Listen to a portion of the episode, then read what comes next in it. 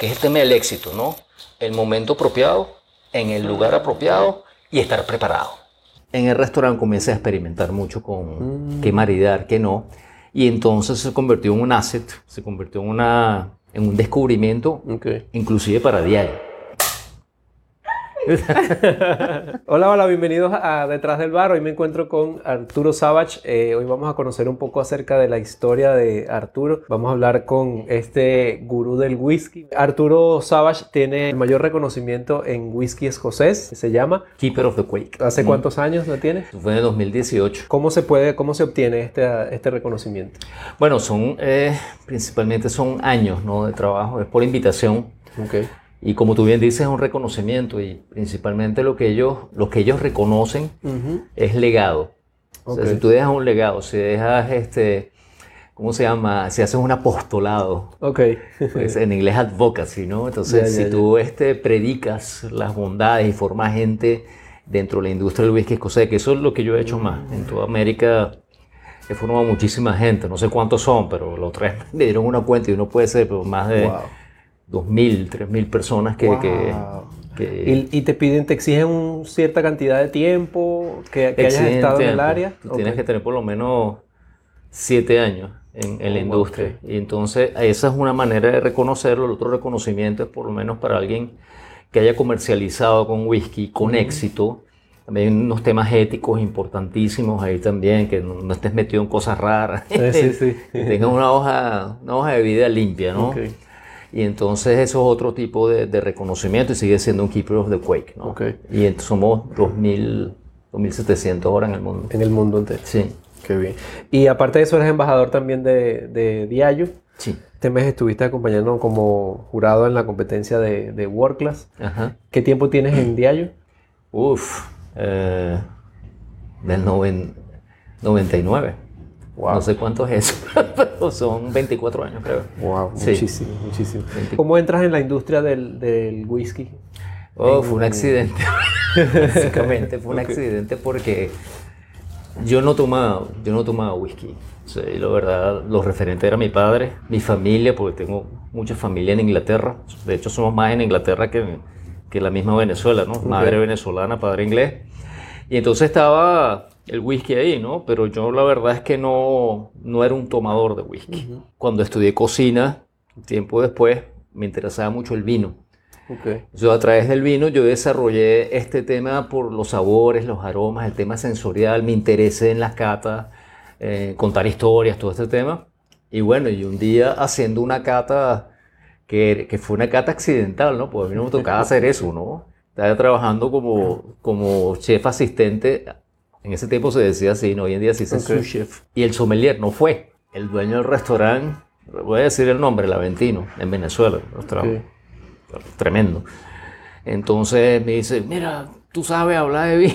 bueno, yo sé un poco, yo sé dos cepas que conozco, mira, y tengo eso. Ok, salí, hablé de vino y una persona que me vio de la compañía que me, me llamó aparte, ¿no? Mira, pero este, que me- nos encantó tu presentación, etcétera. Eh, ¿Tú tomas whisky? Y yo le dije, no, no tomo whisky, o sea, la verdad es que no. Es más, te puedo decir las veces que yo recuerdo haber tomado whisky así. Una vez porque en la industria del calzado, donde ta- también trabajé, me dieron una promoción importante. Y me acuerdo que el dueño de la fábrica trajo una botella de etiqueta negra. Mm. Vamos a brindar. Entonces, a duras penas brindé, etc.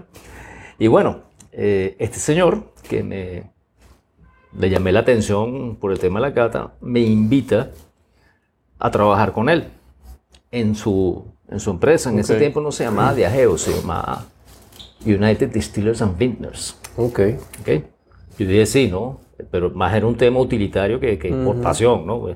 Pagaba muy no bien, conocía, etcétera. exacto. Entonces, vamos. Yo, la verdad que en ese momento económicamente no estaba, estaba malísimo porque había tomado una decisión de dejar de trabajar en lo que era mi fuerte, que es básicamente procesos de producción. Estudié ingeniería industrial, entonces, Ok, que de era fábricas de calzado, etcétera. Y yo renuncié a, a esa industria. No. Voy a la entrevista en, en la compañía y yo era la antítesis de lo que ellos estaban buscando, ¿no? Porque ellos estaban buscando una persona que era como, o sea, imagínate un banquero, ¿sabes? Pulcro, llegando en el Mercedes y tal, y bajándose. invitando a los amigos a ir a las catas, etc. Sí, que era como el perfil que consumía whisky en esa Exacto. época, más o menos. O sea, Tú eres un embajador. Eh, Claro, yo me voy a, a, a diario, me voy caminando desde la Castellana hasta, perdón, de Santa Mónica a la Castellana. Quien no lo sepa, ¿dónde es eso? Son más o menos, eso son dos horas caminando. Sí. Y entonces yo llevaba en un morral un, un traje, ¿no? El- y entonces me presenté. Pero claro, yo me bañé en un hotel que quedaba muy cerca, tenía contactos ahí y tal. Entonces llego a la oficina con mi, bien presentadito, pero este, no era yo.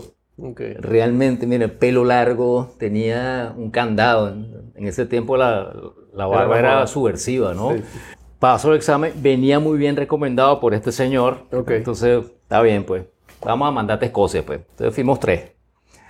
Y entonces, porque eran dos embajadores y uno que es el peor es nada, pues, que era como el embajador sustituto. El puesto Ojalá nunca tengas que presentar. Era algo así, Ok, ¿no? ok. Que era yo.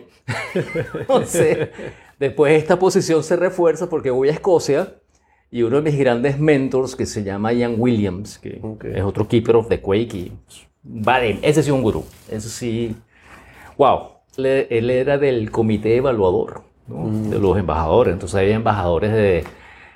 Había un japonés espectacular, unos españoles y tal. Todos banqueros. El único así, tú sabes, medio raro era yo. Sin embargo, hice buena conexión con esa gente, ¿no?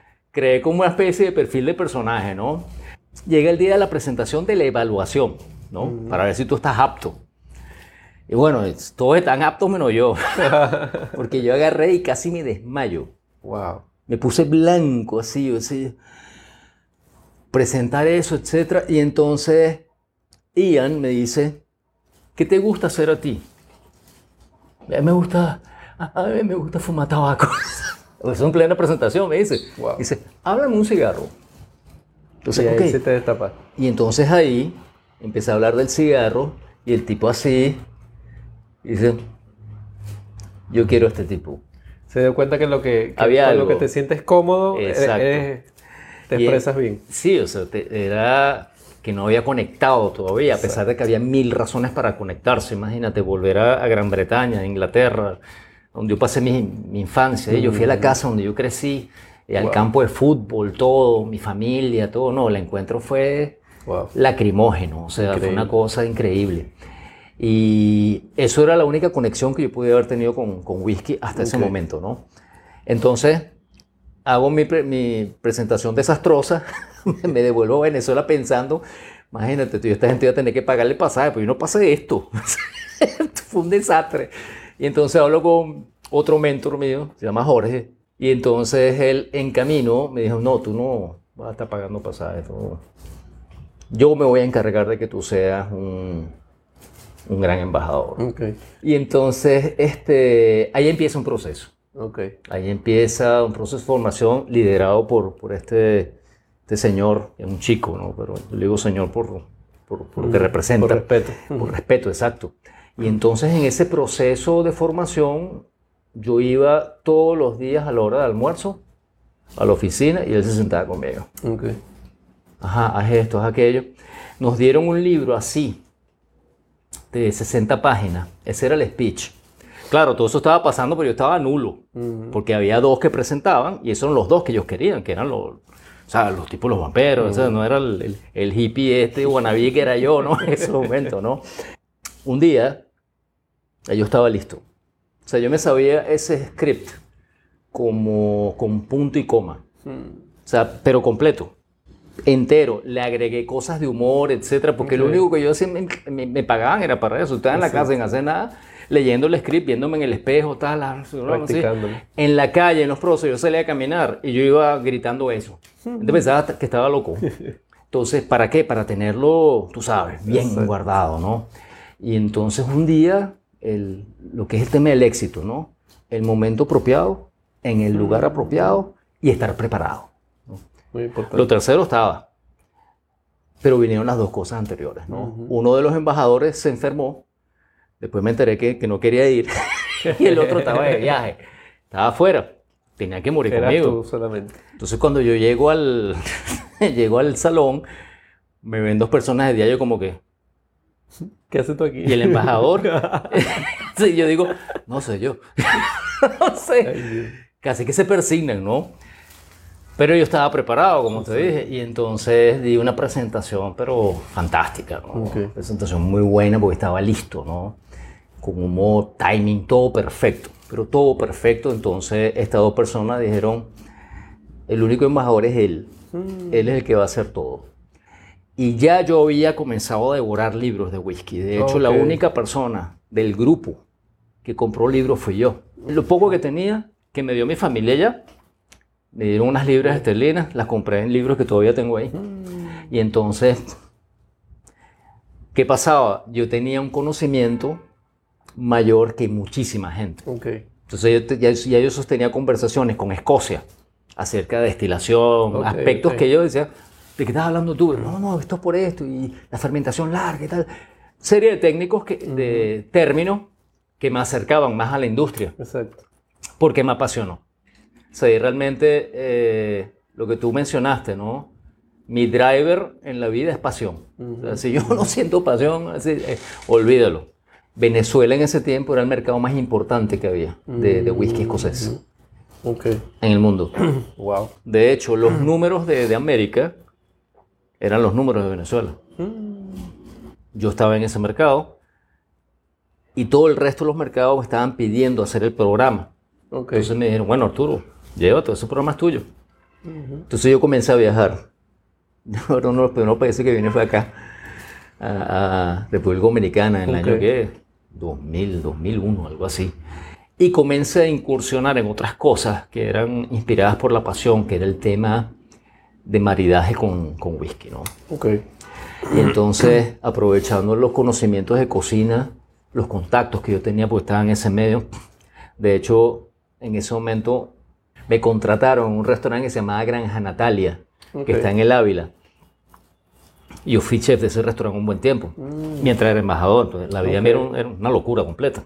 En el restaurante comencé a experimentar mucho con qué maridar, qué no. Y entonces se convirtió en un asset, se convirtió en, una, en un descubrimiento Ok. inclusive para diario. Yo esto lo visualicé, Ok. lo puedo eh, asegurar y, y recuerdo cómo lo visualizaba, Ujú. porque mi madre me preguntaba, porque ella me veía que yo llegaba a la casa cuando estaba trabajando en la industria con los, los brazos marcados, quemados, porque yo estaba montando fábrica con la mano, o sea, son Ah, moldes calientes, etcétera. Y me decía, mira, ¿a ti te gusta eso? Entonces decía, "Me- bueno, pero paga, dice, no, si te gusta. Ujú. De- no, no, no, yo voy a trabajar, es un trabajo. ¿Qué te imaginas tú? Entonces yo decía, no, yo me imagino es haciendo catas, hablando de vino, compartiendo y tal, etcétera. Ujú. Pero míralo, mírate en eso. Y yo entonces a veces me, quita- me tiraba unos ejercicios así Wow. en la fábrica, así como enamorado, ¿no? como, como Entonces- mirando para el techo. viéndola así. Y tú sabes qué, qué visualizaba yo en ese, en ese trabajo, que viajaba. Ujú. Decía, no, bueno, y ahora voy a hacer una cata en México, y ahora voy a hacer esto. Lo hacía. Y aparte de eso, en Increíble. paralelo, eso me hacía prepararme. Ah, no, pero yo tengo que estar preparado. Y me compré libros de vino, etc. Empecé, de hecho, conocí a Jancis Robinson, Ok. que fue mi primer gran libro. Y yo lo visualicé también. Mm. Entonces, yo creo mucho en eso. Ok. O sea, claro. o Que al sea, final lo atrajiste. Sí, o sea, lo que yo le digo a todo el mundo, ¿no? O sea, todo el universo le pide una bicicleta y te la van a dar. Ahora, si tú no, estás, no, estás, no te preparaste a montarla, te va a caer Claro. y la pierdes, ¿no? Y entonces esa visualización yo la tuve. O sea, yo me imaginé, yo imaginé este trabajo. Sea, que no me oiga día, yo voy a decir, ah, no, pero entonces... pero es que para mí, este- para mí es un placer. Sí, lo disfruté. ¿Ves? Lo disfruto como decía Miguel Bosé, mira, la felicidad es convertir a tu placer en tu income, en tu Exacto. medio de vida. Exacto. ¿Tú tenías alguna preparación en oratoria, en expresión? ¿Tú crees que algo de eso pudo haber ayudado a que Teatro. dieras esa cata? Teatro. Ok. Sí, yo hice teatro. eh, hice dos, participé en dos obras, ¿no? Ok. Entonces eso hizo que, que tuviese que trabajar cosas como, por ejemplo, dicción, proyección de voz, Ok. eh, memorizar, eh, cómo moverte en un escenario, etc. Ok, ok. Eso me ayudó, pero mucho, me ayudó muchísimo. Y también que a mí me gusta hablarle a la gente. A mí me gusta...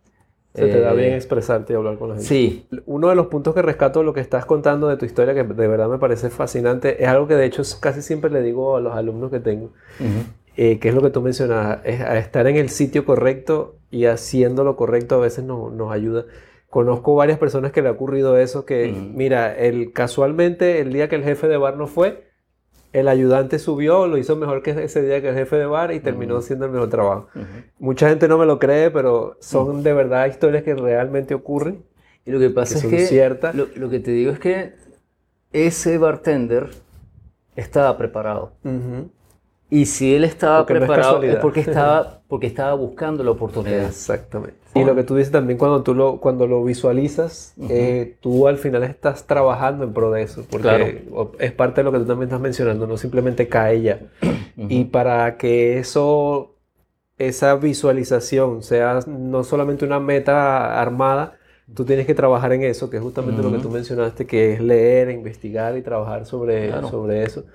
Y eso justamente es lo que te, te terminó de abrir las puertas Claro. y lograr lo que, lo que hoy estás haciendo y eh, trabajar en tu pasión, que es lo que, Eso. que es lo más importante. No está bien trabajar en un sitio donde tú no te sientas cómodo, porque No. literalmente te pasa como te pasaba a ti. Tú estás yendo a trabajar, a cumplir un horario y a ganar lo que necesitas para vivir, Y esperando que llegue el sábado, mano, como un loco. para terminar de trabajar. No hay nada mejor que, que hacer lo que nos gusta, disfrutarlo y que poco a poco vengan llegando los, los resultados y creo que tú eres un gran ejemplo de eso.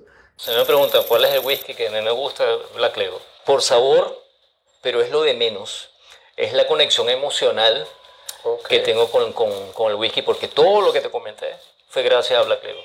Es un proyecto ahí que, pff, yo no sé, tengo que visual- visualizarlo mejor, que dejar eh, un legado escrito, ¿no?